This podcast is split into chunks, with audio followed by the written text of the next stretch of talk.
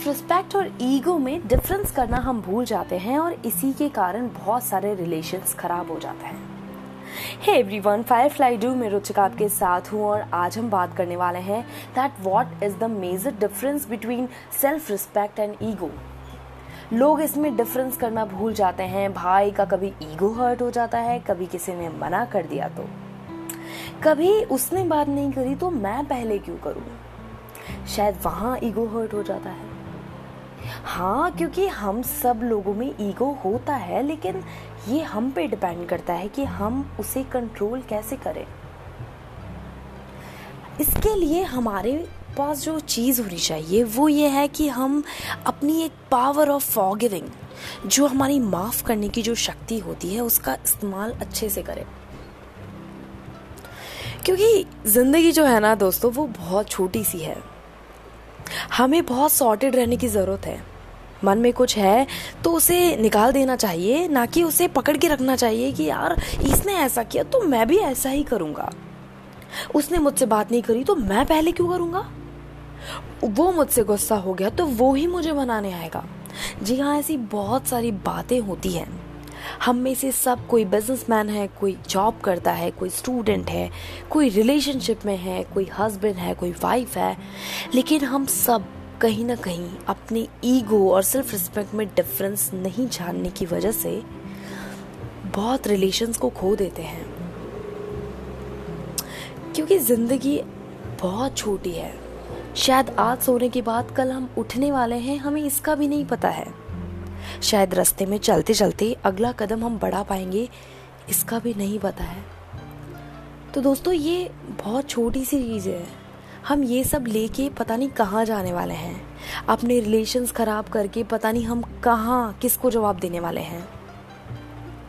हमारे साथ हमारी फैमिली है फ्रेंड्स हैं, हमारे कलीग्स हैं, हमारे लोग जिनसे हम बहुत प्यार करते हैं।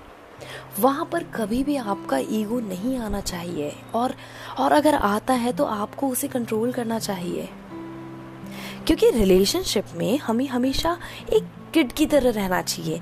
क्योंकि बच्चे जो होते हैं, वो कैसे होते हैं? वो कहीं भी जाते हैं, वो किसी से भी बात करते हैं, वो सबसे प्यार करते हैं, वो सबके साथ खेलते हैं। क्योंकि ईगो के अंदर हम जनरली मोमेंट्री लूज जैसे कहते हैं, वो हो जाता है। बुद्धि का हमारा अच्छा खासा कचरा हो जाता है उस टाइम पे, उस टाइम के लिए। लेकिन अगले दस साल तक हम हम देखते हैं फैमिली में रिलेशंस कैसे ख़राब हो जाते हैं। पंद्रह पंद्रह, बीस बीस सालों तक लोग बात नहीं करते हैं एक दूसरे से। ये सब ईगो की वजह से है। मैं फिर कह रही हूँ, हम सब में ईगो है, लेकिन उसे कंट्रोल करना है। हो सकता है ये फेयर हो हो सकता है ये एंगर हो जेलेसी हो it can be anything but here we should have the power of forgiving एक माफ़ करने की जो पावर होती है, जो गट्स होते हैं अंदर से कि यार चलो छोड़ो। उसने ऐसा किया तो क्या हुआ? मैं बात कर लेता हूँ। उसने गुस्सा किया तो क्या हुआ? मैं मना लेता हूँ। ऐसा नहीं है कि आपको ऐसा लगता है कि हर टाइम मैं ही क्यों मनाऊं? हर टाइम वो ही गुस्सा करे, हर टाइम वो ही ईगोस्टिक हो, ऐसा क्यों? तो यहाँ पर आप अपनी ईगो वाली आपकी चीज़ को थोड़ा सा साइड में रख लेंगे ना तो भी चीज़ें अपने आप सॉल्व होगी। देखना आपके लिए उस इंसान के दिल में कितनी ज़्यादा रिस्पेक्ट अपने आप क्रिएट हो जाएगी। ये मैं अपने पर्सनल एक्सपीरियंस से बोल रही हूँ। किसी को सॉरी बोलने से और किसी को माफ़ करने से आप अपने आप से जीतते हैं लेकिन उस इंसान से भी जीत जाते हैं। इनडायरेक्टली वे में आप भले ही उससे मतलब डायरेक्टली वे में आप भले ही उससे हारते हैं लेकिन इनडायरेक्टली में यू you नो know, आप अपने रिलेशनशिप में जीत जाते हैं। ये हमेशा याद रखना पड़ेगा कि you don't have to be always right आपको हमेशा सही नहीं होना है। क्योंकि it's okay to be wrong sometimes because no one is perfect हमारी सेल्फ रिस्पेक्ट समवेयर होनी चाहिए। हम ट्राई कर सकते हैं, किसी को माफ़ करने की, किसी को बार बार आप बोलते हैं ना, किसी को बार बार हम माफ़ कर सकते हैं, हम किसी से फिर से बात कर सकते हैं जाके। ऐसा होना चाहिए। यहाँ सेल्फ रिस्पेक्ट की बात तब आती है जब हम चार से पाँच बार अपनी ट्राई कर चुके हैं, लेकिन फिर भी सामने वाला हमारी जो हमारी चीज़ों को नहीं समझ रहा है, हम रिलेशंस को मेंटेन करने की कोशिश कर रहे हैं, लेकिन सामने वाला नहीं समझ रहा है। Here we are having the term of respect self respect जिसे हम कहते हैं। अपनी सेल्फ रिस्पेक्ट के बाद आप उसे छोड़ दो। इट्स ओके लाइक चार पाँच बार आपने ट्राई कर लिया है बट गाइज़ ऐसा मत करो कि यार वो बात नहीं करे तो मैं क्यों करूँ? प्लीज़ प्लीज़ प्लीज़ प्लीज़ इससे आपके जो इतने सालों के टर्म्स है वो ख़राब होते हैं। और यू you नो know, एक बार आप जब बात करते हैं तो चीज़ें अपने आप सॉर्ट होने लगती है।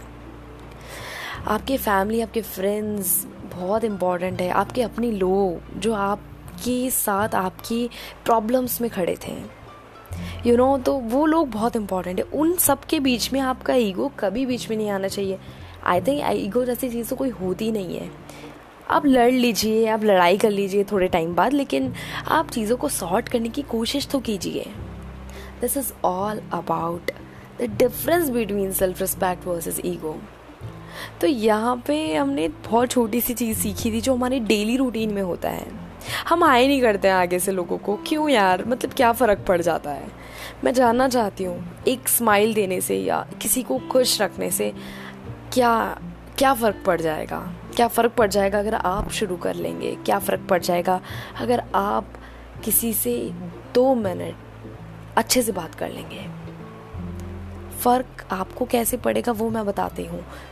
आप हमेशा एक पॉजिटिव वाइब्स में रहेंगे। ऑलवेज क्योंकि आपने अपना पॉजिटिविटी लेवल बना लिया है। आई होप आपको ये जो पॉडकास्ट है, वो समझ आया होगा। ये जो डिफरेंस है सेल्फ रिस्पेक्ट और ईगो जो हम लिए फिरते हैं आजकल। आजकल की दुनिया में बड़ा फ़ेमस है यार, उसने मुझे फॉलो नहीं किया तो मैं फॉलो बैक क्यों करूँ? तो this a basic term okay तो इट्स ओके okay. आप इन चीज़ों को थोड़ा सा समझिए। आई होप आपको ये अच्छा लगा हो, और अगर आपको ये अच्छा लगा है तो प्लीज़ चैनल को सब्सक्राइब करना, शेयर करना लाइक करना बिल्कुल मत भूलना। Thank you so much for listening to me बने रहिए फायर फ्लाई डू में नेक्स्ट एपिसोड के साथ। Thank you so much guys